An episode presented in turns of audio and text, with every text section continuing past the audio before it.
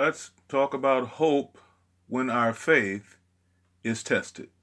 Hope when our faith is tested. And I want you, in case you've never done it before, I want you to get your Bibles and turn to Job one and two. It says, "There lived in the land of Uz a man named Job, a good man who feared God, stayed away from evil. He had a large family, seven sons, three daughters, and was immensely wealthy, for he owned seven thousand sheep, three thousand camels, five hundred teams of oxen, and five hundred female donkeys, and he employed a whole lot of servants. He was, in fact, the richest cattleman in the area. Every year when Job's sons had birthdays, they invited their brothers and sisters to their homes for a celebration. And on these occasions, they would eat and drink with just extreme merriment, enjoyment. Just good to be with family. These are folks who got along. When these birthday parties ended, and sometimes they lasted several days, they had a grand time. Job would summon his children to him and sanctify them, getting up early in the morning and offering a burnt offering for each of them." This is whether or not they did anything wrong, just in case. He wanted to be sure. Taking care of the family. Job said, "Perhaps my sons have sinned and turned away from God in their hearts." This was Job's regular practice.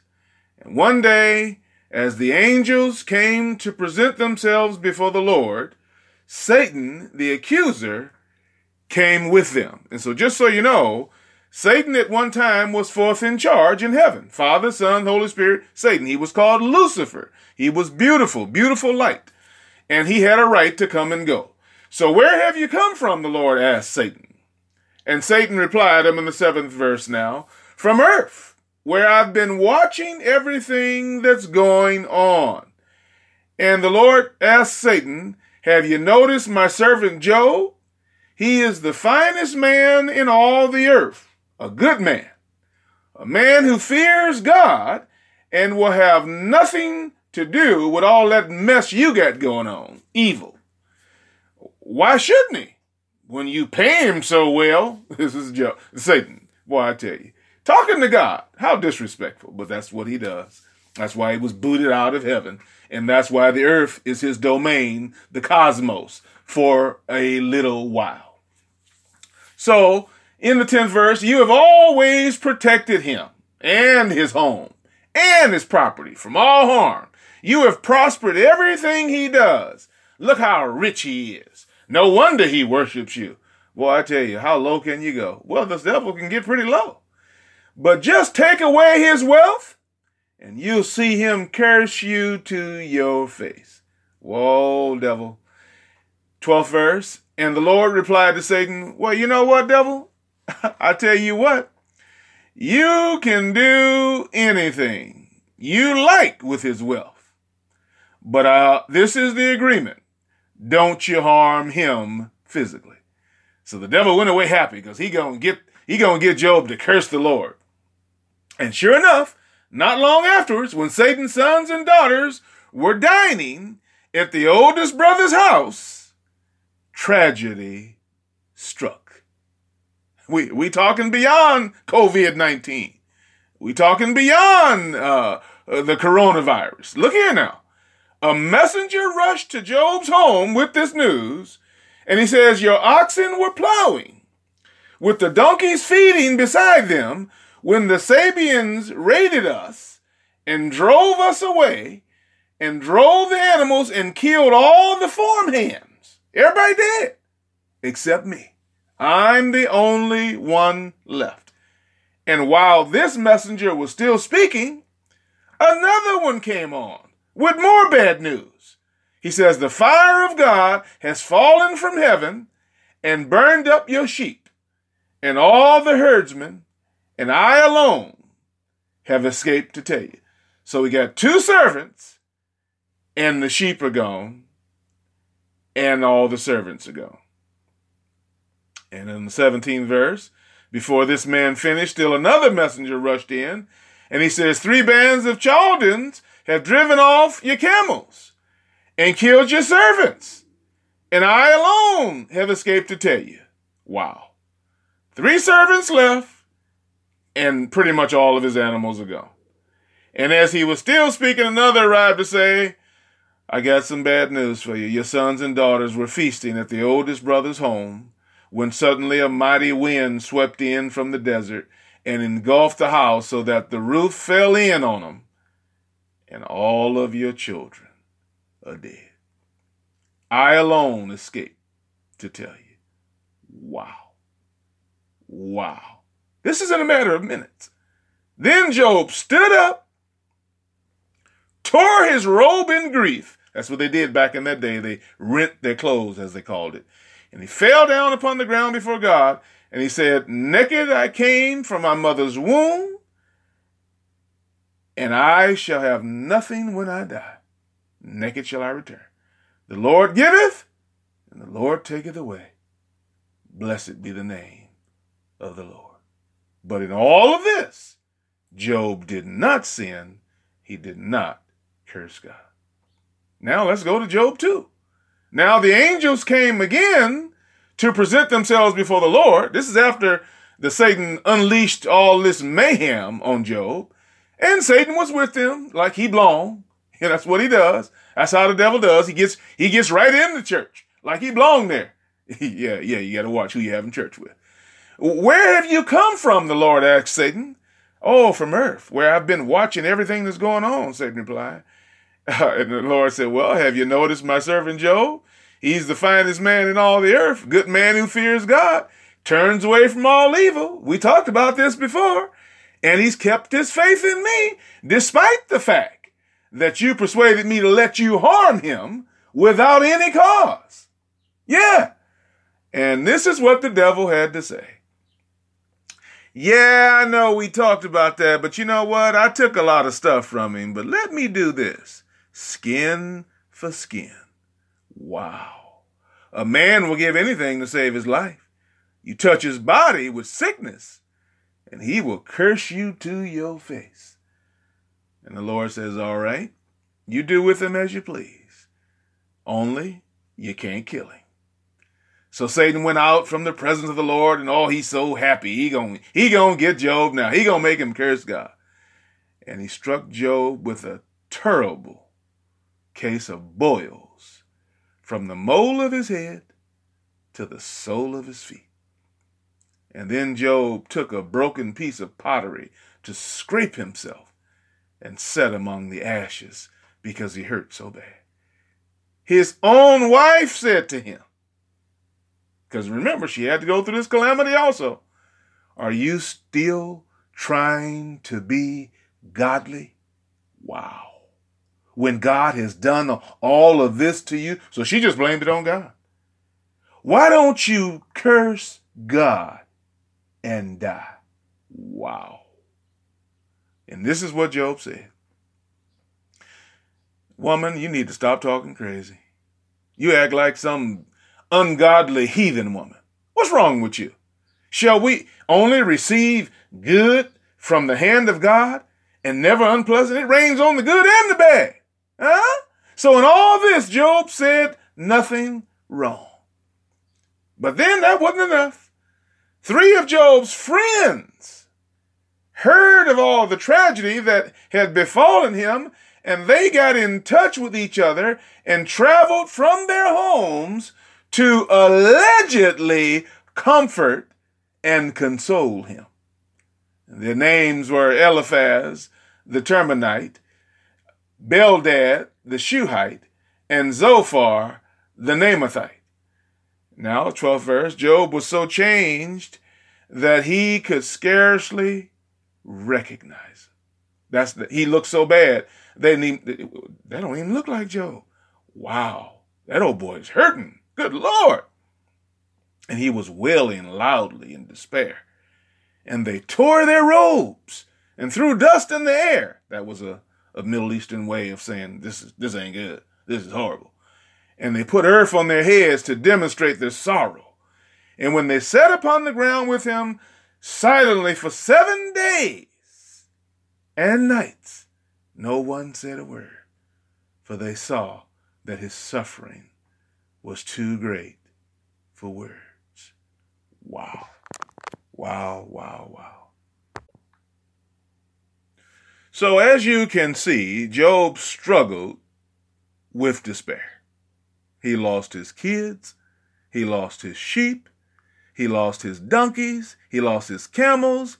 And he lost his oxen. And then on top of that, he was stricken with boils. And boils, in case you don't know what they are, they're big old one inch by one inch by sometimes two inch round things that bust and, and, and pus comes out of them. Yeah, yeah, they stink. It's, it's a horrible sight. Huh? Now, we're not talking about little, little, little tiny things, you know, that you can pick off your face. These are boils. Huh? How much calamity can one man take, Lord? Right now, we're going through covid nineteen or the coronavirus, and folk are suffering.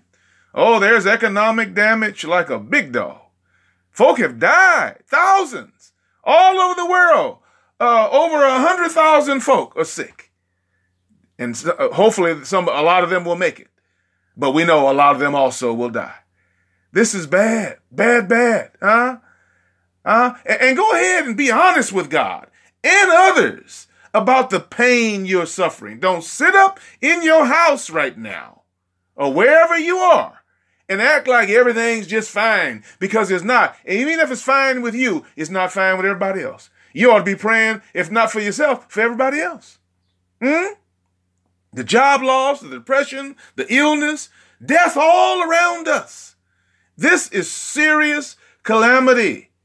No ability to even go to church or even a funeral, this because of social distancing, huh? To prevent infection. How hard is that? They had a funeral the other day, and ten people could only go into church. The rest of them had to wait in the parking lot. Their mother had died. Do you know how painful that is? Uh, and, and folks trying to have weddings, trying to have babies. Yeah, other things don't just stop because we got coronavirus. Will we vacillate between despair, depression, hope, doubt, and faith? Oh, you bet you will. Y- yes, we will. And nobody's just going to be all faithful right now. Not with what we're going through. All of us will vacillate. Huh? This hurts. And it hurts to see others hurting. God is not asking us or expecting us to act like we are so strong because we're Christian, huh? But he doesn't want us to panic either. Obviously, God has gone on before us, and God will see us through. And for all you Christian folk, you can be blessed. If you die, you're going to be with Jesus. And if you live, God is going to make sure you get back on your feet. For the rest of you, I hope that you learn to turn to God through this, because it's going to get even worse. There's something else coming. There's more stuff coming. And not only that, cancer is not on vacation. Depression is not on vacation. Financial problems right now are mounting incredibly high because of COVID. So all the other things we're going through have not taken a vacation. Hurricanes and floods, just because we're going through a virus that's worldwide. covid nineteen hurts. But going on right now without God hurts even more. Hmm? This is only a taste of what it's going to be like after the rapture. And please know, even now, God will see us through. Yes, he will. Should this take us? Let it be so. We're in God's hands. That's one thing about our Father. He's omniscient. He's omnipotent. He's omnipresent. Uh, he knows everything. He's everywhere at the same time. He's gone on before us. And he's all powerful. We have no need to fear, even though it hurts. Nobody's saying it don't hurt. Oh, it hurts. Uh, and we don't know when it's going to stop. And neither did Job. He was overwhelmed as even his own wife and friends turned their back on him. It says they were silent for seven days. Or if you kept reading Job, they didn't stay silent. And boy, they should have, because they, good Lord. Sometimes when you go to somebody's bedside in the hospital, don't say anything. Just, just, just let them see you and just be there. Silently pray. Sometimes it's just best not to say anything. Some of us come up with that stuff talking about, you know, all things work together for good, for those that love the Lord, for those that are called according to his prayer. That man dying of cancer, do you think he want to hear that? Come on. Just, just be silent. Just be there. Huh? We must remember we are precious in God's sight. Huh? God loves the little children. But don't you, don't you think for a second, God doesn't also love the teenagers.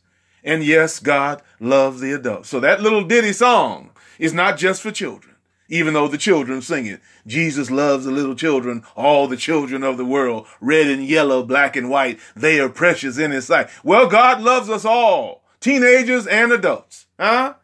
And God may have made us free moral agents and given us a world. And we may have squandered and treated each other and this world with major disdain. But nevertheless, God is not done with us. We cannot let doubt and despair overwhelm us. Our God is greater. We live in a broken world, so of course we will suffer some of its effects every now and then. Huh? We face the calamities of this world, with C V nineteen being one of them. Earthquakes, floods, tornadoes, hurricanes. They're not taking a break right now. Huh? As I mentioned earlier, cancer and other illnesses are not on vacation. Relationship issues, wayward children, divorce, financial hardship, and everything else. We are confronted with everything right now. Huh? So we are dealing with physical problems and all sorts of problems, including spiritual problems, because sin is ever before us. We're in a season of pain right now. We're being bombarded, but we must look to God and not to the beggarly elements of this world. Headache and heartache will come along. Decline in health is going to come, just like Job. We must trust God. Hmm? God will always make a way somehow. The somehow is up to him. He's God, not us. Job's trials were so comprehensive, they touched on every area of human suffering. Every area we can imagine. His own wife and friends turned on him. That must have been really painful. Aside from the boils. We, like Job, must accept good from God, but realize that in this world, sometimes bad will be our lot. It doesn't mean God has abandoned us. We don't have to understand it. It just is. It's the world in which we live. Now we must trust God like Job did. God who has gone on before us and prepared a way, whether in this life or, on our, or in our heavenly home, as in John fourteen and one, I go to prepare a place for you, that where I am, there ye may be also. Whether it's there or whether it's here, rebounding, God is with us. He will never leave us, and he will never forsake us. Yes, we are on a roller coaster of physical, emotional, and spiritual issues. But God knows how much we can bear. Carrie Underwood is going to come now and sing How Great Thou Art. God bless you.